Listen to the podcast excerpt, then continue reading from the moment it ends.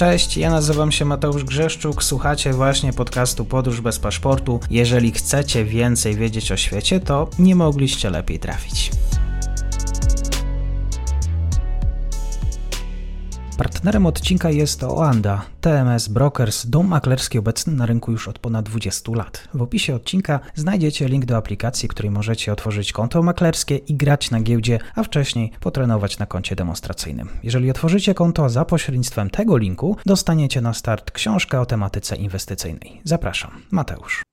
Dzień dobry Państwu, dzień dobry wszystkim słuchaczom. Odcinki o sytuacji międzynarodowej z rysem prawnym. To oczywiście materiały z doktorem Mateuszem Piątkowskim z Uniwersytetu Łódzkiego. Zachęcam Państwa do obserwowania na Twitterze właśnie konta pana doktora. Dzień dobry, kłaniam się.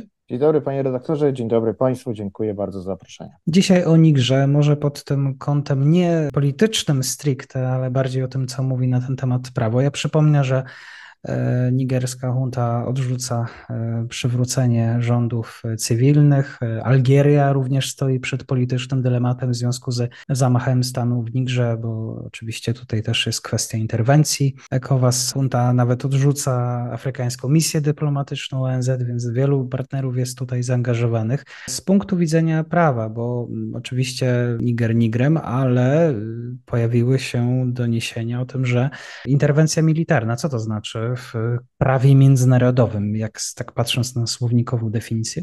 Patrząc na słownikową definicję interwencji zbrojnej, to jest to użycie siły w stosunkach międzynarodowych, coś, co jest wprost zakazane w Karcie Narodów Zjednoczonych. Kiedy tworzono ONZ i oparto go właśnie na fundamencie tym normatywnym, jakim jest Karta Narodów Zjednoczonych, to po doświadczeniach dwóch wojen światowych i po również doświadczeniach wynikających z Ligi Narodów, to znaczy z Paktu Ligi Narodów, gdzie wojna nie była wyraźnie zdelegalizowana, e, zdelegalizowano użycie siły zbrojnej w stosunkach międzynarodowych, także groźbę tej siły zbrojnej. I na niej oparto generalnie system e, prawa międzynarodowego, uznając, że jest to rdzeń w ogóle współczesnych stosunków i, i, zasad, według których te stosunki są regulowane. I tu trzeba zwrócić uwagę, że oczywiście są pewne wyjątki od zakazu użycia siły. W Karcie Narodów Zjednoczonych są, tak e, technicznie ujmując, trzy wyjątki, ale w praktyce dwa. Pierwszy wyjątek to jest sytuacja samoobrony, czyli oczywiście każde państwo może się bronić, jeżeli zostanie napadnięte.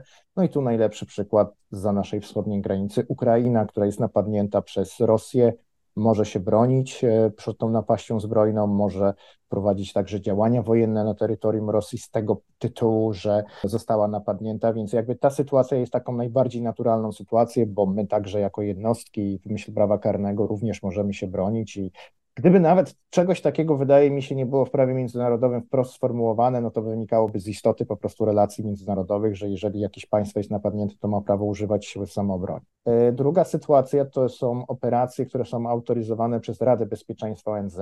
Rada Bezpieczeństwa ONZ ma taki swoisty monopol na autoryzowanie interwencji zbrojnych właśnie na świecie. Rozdział 7 Karty Narodów Zjednoczonych przyznaje takie uprawnienie, że Rada Bezpieczeństwa ONZ może dać zezwolenie, zielone światło państwom członkowskim, żeby interweniowały. Dwa klasyczne przykłady takich interwencji to Irak w 1991 roku, kiedy Saddam Hussein najechał Kuwait, anektował go, to państwo do Iraku i Rada Bezpieczeństwa ONZ w celu przywrócenia międzynarodowego pokoju i bezpieczeństwa zezwoliła wielu państwom, w tym Stanom Zjednoczonym, na, na wykonanie takiej akcji przywrócenia pokoju. Druga sytuacja to jest 2011 rok, czyli Libia, gdzie również zezwolono państwom członkowskim ONZ-u. Tu dokładnie chodziło o działania głównie NATO, na e, również e, no, przywrócenie międzynarodowego pokoju i bezpieczeństwa w postaci wymuszenia strefy zakazu lotów, czyli tutaj chodziło oczywiście o zaprzestanie działań Kaddafiego przeciwko ludności cywilnej.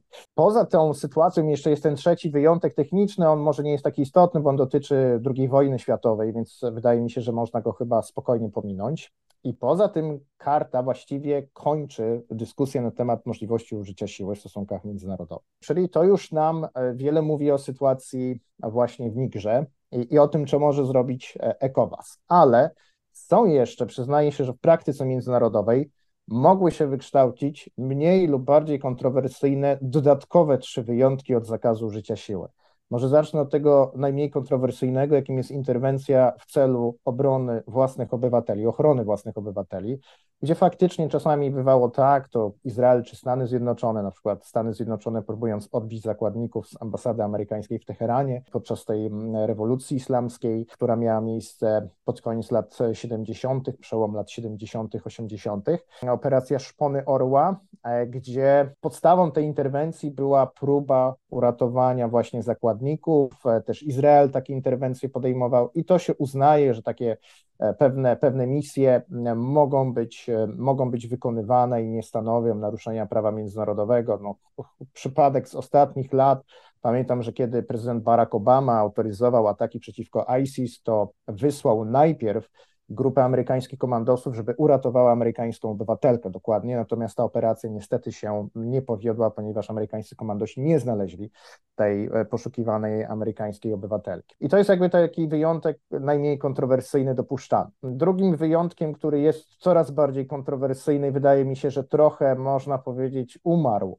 e, w kontekście rosyjskiej agresji przeciwko Ukrainie, to jest interwencja humanitarna bo mm, oczywiście bardzo szczytny model ze szczytnych pobudek w celu ratowania tych, którzy nie mogą sobie pomóc, pomagamy. E, I o ile moralnie jest to bardzo szczytna koncepcja, to normatywnie, pomimo że była ona wykorzystywana pod koniec lat 90., NATO w ten sposób afirmowało interwencję w Kosowie, że pomaga e, zapobiegać czystkom etnicznym naruszeniom prawa humanitarnego, praw człowieka, to jednakże jest to koncept, którym bardzo można manipulować i to widzimy chociażby na przykładzie Rosji, która e, dokonała inwazji agresji na Ukrainę, pod właśnie między innymi uzurpując sobie jakieś właśnie roszczenia związane z ochroną ludności rosyjskiej i tak dalej. Więc ten koncept wydaje mi się powoli zanika. No i trzecia sytuacja, to jest sytuacja, w której państwo zaprasza drugie państwo do interwencji. I e, jak to wygląda właśnie w kontekście działania ECOWAS-u? No i tutaj wracamy właśnie do tego problemu. ECOWAS jest organizacją, która zasadniczo jest organizacją ekonomiczną, to znaczy w swojej istocie to jest tak naprawdę mechanizm ekonomiczny. On się trochę transformował, co trzeba przyznać, tam były przyjmowane różnego rodzaju protokoły, protokoły między innymi, w których zwracano uwagę, co robić, e, przyjęto takie mechanizmy na wypadek, jeżeli w państwie nastąpiłaby jakaś głęboka niestabilność, zagrożenie atakami terrorystycznymi, bo oczywiście jest to region bardzo um, podatny na ten obszar, zwłaszcza region Sahelu. E, no i między innymi również takie mechanizmy na wypadek niekonstytucyjnej zmiany rządu.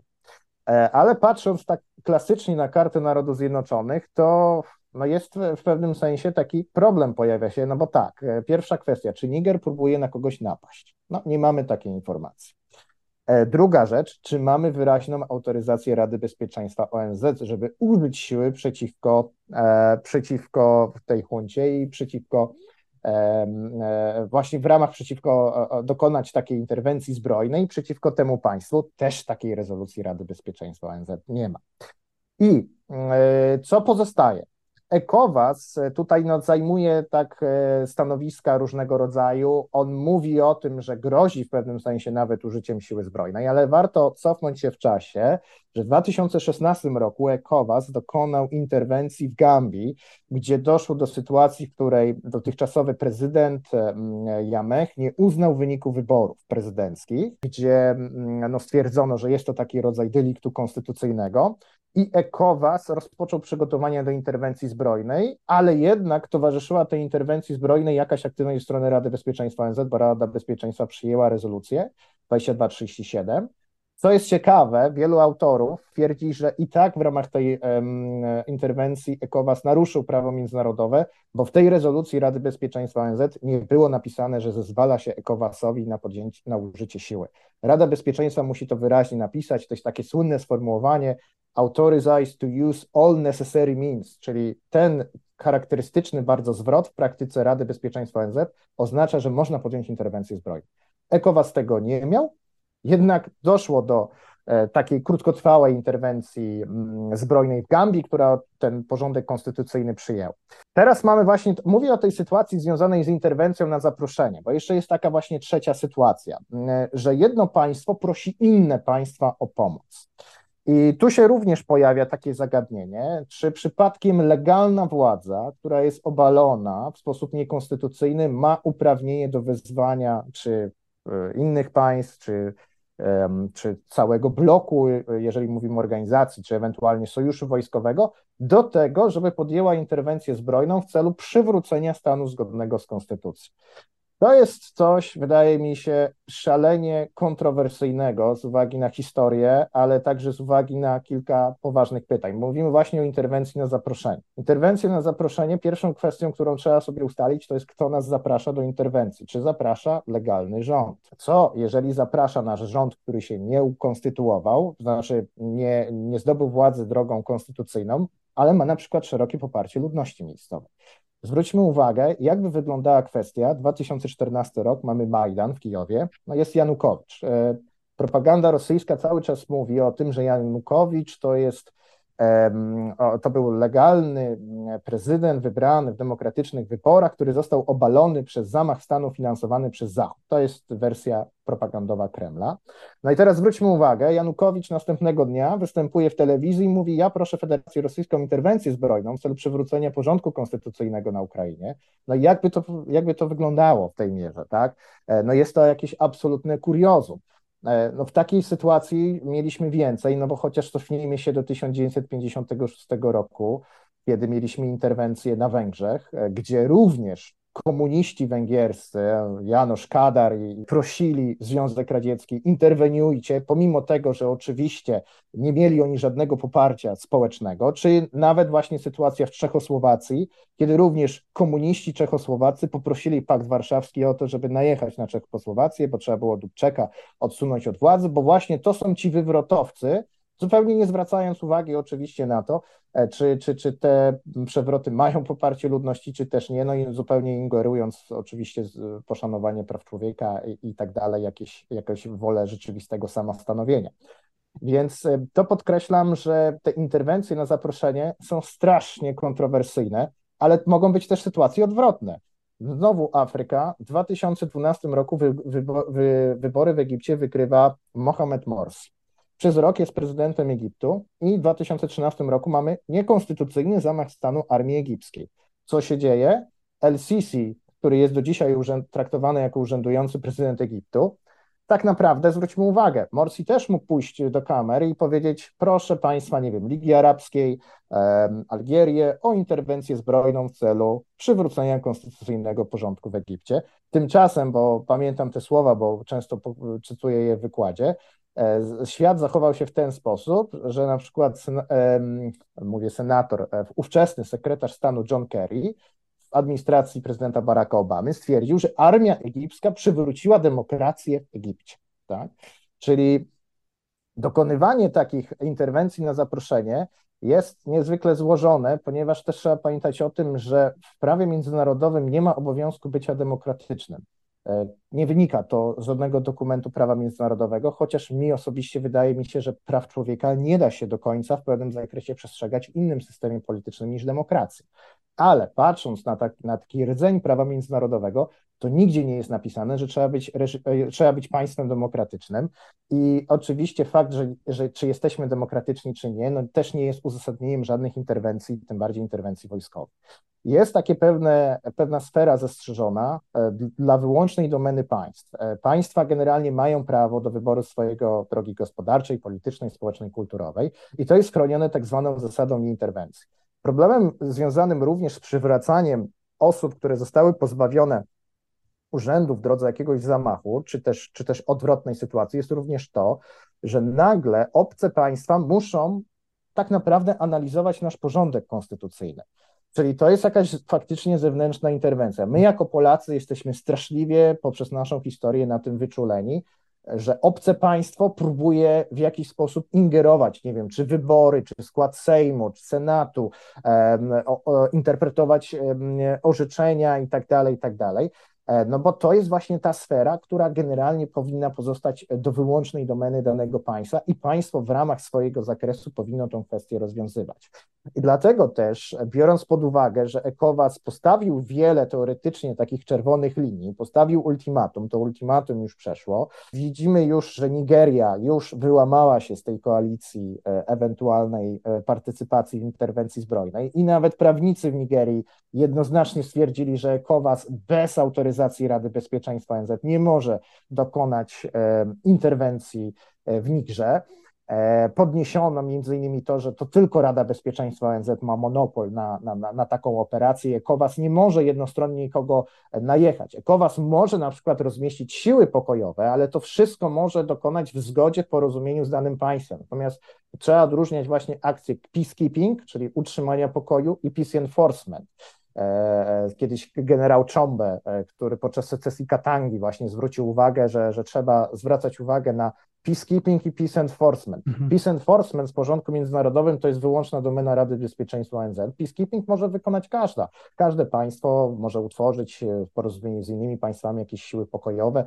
Mogą one zostać rozmieszczone na pokojowych warunkach, ale potrzebna jest zgoda tego państwa. No i jak widzimy, próba mieszania się innych państw do rozwiązywania problemów konstytucyjnych innego państwa to szalony problem kiedy Maduro, wydawało się, że reżim Maduro w Wenezueli chyli się ku płatkowi, Donald Trump rozważał interwencję w Wenezueli. Ale jednak pojawiła się wtedy taka czerwona lampka w administracji amerykańskiej, no jednak może tego nie róbmy, bo chyba musimy mieć trochę lepsze podstawy w prawie międzynarodowym.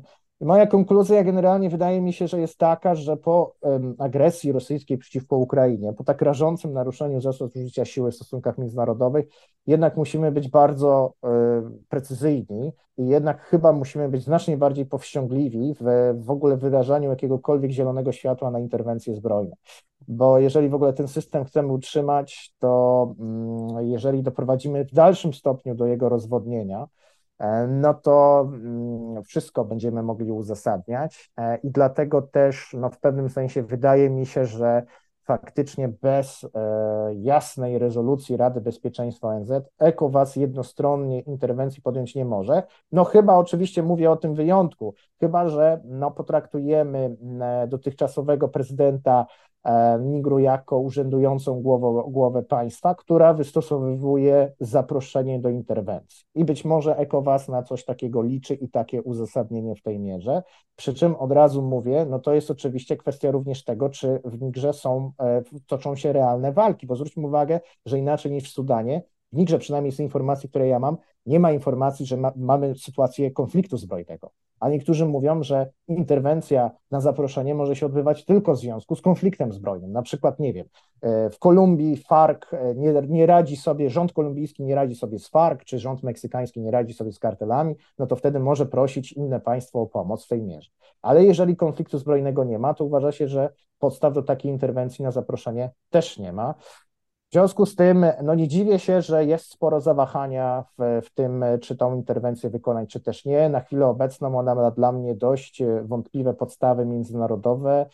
I tak jak mówię, no chyba już dość mieliśmy przypadków użycia siły o wątpliwych podstawach międzynarodowych, które jednak widać, że po latach ma to konsekwencje, bo po prostu zostaje wykorzystane przez niektóre państwa z złej woli. Bardzo dziękuję za ten komentarz, doktor Mateusz Piątkowski. Kompleksowo o tym, jak patrzeć na sytuację w Nigrze w kontekście sąsiadów i sytuacji międzynarodowej. Bardzo dziękuję. Dziękuję bardzo. I to już koniec na dzisiaj. Zapraszam na profil podcastu Podróż bez paszportu na Facebooku, Instagramie i Twitterze. Zachęcam też do wsparcia mojej pracy na serwisie Patronite oraz Buy Coffee. Do usłyszenia.